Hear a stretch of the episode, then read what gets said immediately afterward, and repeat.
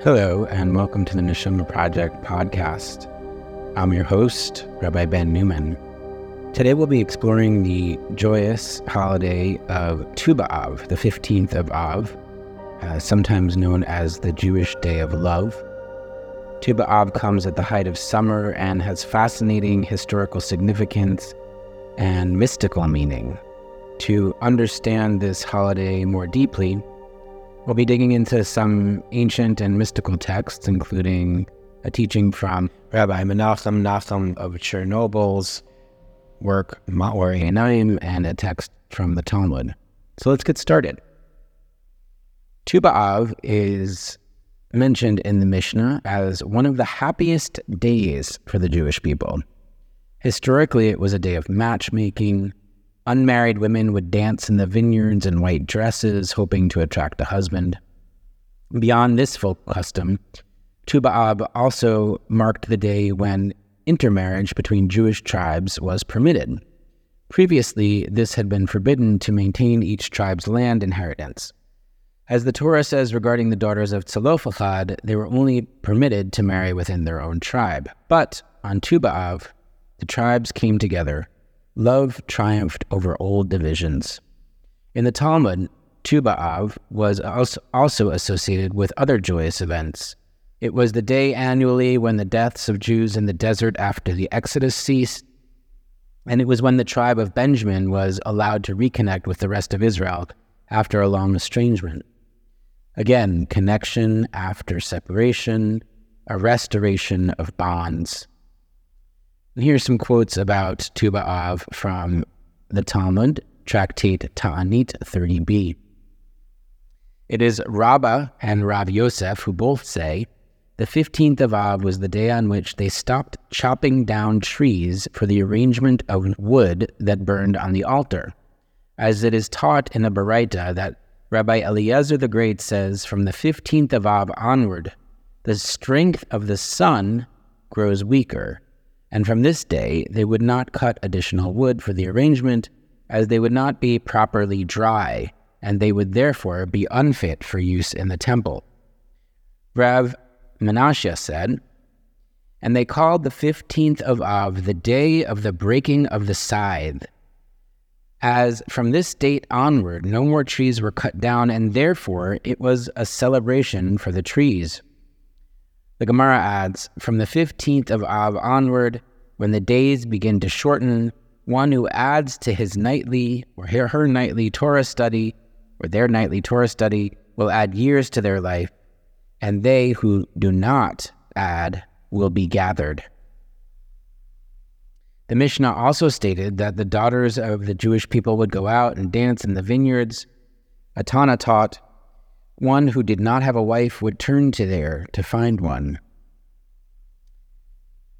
Ula of the city of Bira'a said that Rabbi Elazar said, In the future, the Holy Blessed One will arrange a dance, Machol of the righteous, and God will be sitting among them in the Garden of Eden, and each and every one of the righteous will point to God with their finger, as it is stated, and it shall be said on that day, Behold, this is our God for whom we waited, that God might save us. This is Yod for whom we waited. We will be glad and rejoice in their salvation. Isaiah 25 9.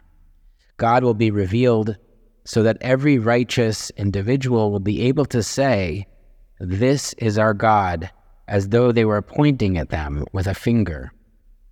It's the day of the height of the sun and the moon, full moon of Av, the hottest month. But ultimately, the power of the moon, the power of water, is stronger than even the burning heat of the sun. For the Chernobyl Rebbe, Tu B'Av points to an even deeper mystical truth. Let's listen to his teaching from Ma'or Einayim. He starts by quoting a verse from Exodus 15 20 through 21 from the crossing of the sea after the exodus from Egypt.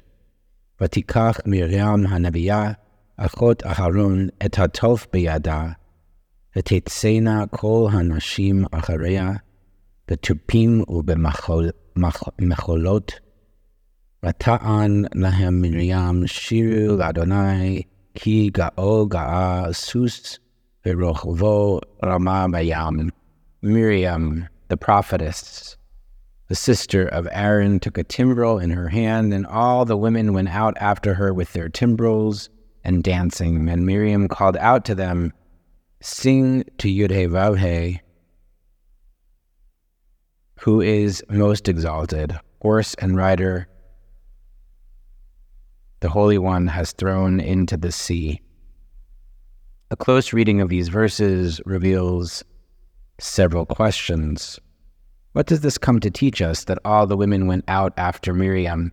And where exactly did she take them? And why does it stress that they were dancing? And why does Moses say, I will sing to Yudhe in the future tense, while Miriam says, sing to Yudhe in the present tense?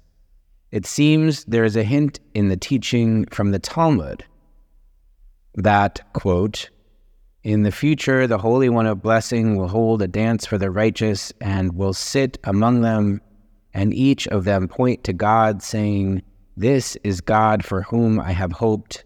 And also in Rashi's explanation, that the dance will be in the shape of a circle, like the strip of land that separates one person's orchard from another, for the word machol has both meanings.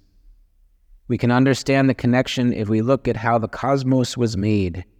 For when it arose in God's simple will to create the cosmos, God withdrew the divine self and made a circle of non divinity within the infinite divine, and only then created the worlds with the straight line of divine light which pierced the empty space. All the worlds drew on the divine light for their substance in equal measure until the cosmos had manifested and the different worlds had begun to differentiate, each according to the amount of divine energy within it. In the highest world, the divine self only slightly limited the divine light, and in the next lower world, there was more limitation, and so on until the last world. Even now, each world continues to receive the divine effulgence from above and gives of it to the world below, and the world and the lower world must grow in order to receive the effulgence from above and learn from it how to serve God. And we who live in the lowest world grasp God in the opposite direction, from the bottom up, raising the holy sparks, growing as we pass from one level to the next, receiving more and learning at each stage how to better serve God. So all the worlds and everything exist as male and female. For when something gives, it is called male, and when it receives, it is called female. But in the future, everyone will fix his or her soul to its root, raising the holy sparks back up to the Holy One and the very essence of outerness will be nullified, so that no one and nothing is left outside. Then will the full brilliance of the divine light appear in every world, and the circle and the line will be equal. Then there will be no such thing as male and female, for everything will grasp the divine light in equal measure, as in a circle where there is no beginning and no end. Then no one will need to learn from another, just as each farmer whose orchard is circled by a machol receives their sustenance from their own share of land and does not take from their neighbors. This is the meaning of Jeremiah's prophecy. No longer will a person teach their neighbor, for everyone, from the smallest to the greatest, will know the Holy One and of the teaching from the Talmud, quote, In the future, the Holy One of Blessing will hold a dance for the righteous and will sit among them. This is also the meaning of the Hakafot, the circle dances we dance on Hoshana Rabbah and Shmini Atzeret, which we perform in the mystery of Jeremiah's prophecy. Yud Vavhe will create a new thing on earth, a woman will encircle a man. For through the Hakafot, we bring down the divine light in which there is no male and female. And this was the intention of Miriam the prophetess when she led all the women out and danced Hakafot with them. Now the full brilliance of the divine light had not yet appeared when Moses and the others sang, and they had not yet come to a deeper understanding of God, so they spoke from a place where male and female exist separately. So they said, I will sing to Yud-Heh-Vav-Heh. That is, when I understand, then I will sing. But Miriam brought down the divine light through her dancing, and then they achieved the highest understanding of divinity possible and so she told them, Sing now to Yud-Heh-Vav-Heh. What an amazingly gorgeous interpretation from Menachem Nachum of Chernobyl, from Ma'or Einayim. And this interpretation, Tu B'Av, gives us a taste of the future unity and equal connection to the divine that will come for all humanity. And there's no male and no female, where we are all unified and all one. The sun and the moon are alluded to here as well as Tu B'Av is the time with the strength of the sun and the strength of the moon being so much at its height. And that is why the moon here corresponding to the female and the sun corresponding to the male, both at their height, there's this equality and there is this moment where everyone and everything is one.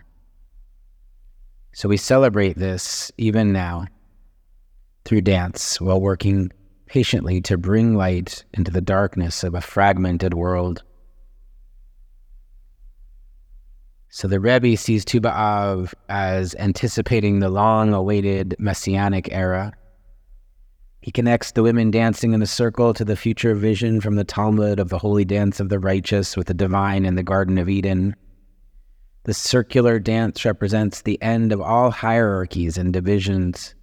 It embodies the unity that the future messianic world will bring, with all people connected equally to the light of the infinite.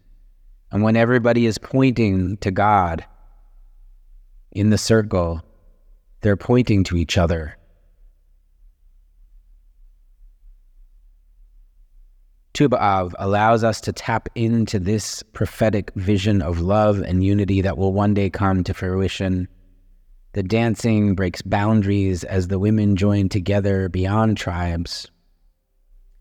This holiday comes at the height of the summer when the power of the moon balances the sun's intense heat. As the Rebbe writes, the power of water, the feminine aspect of our world, ultimately overcomes all. So, Tu B'Av teaches us to have hope, even in dark times, that separation and suffering will end. Liberation will come as it did for our ancestors in the wilderness.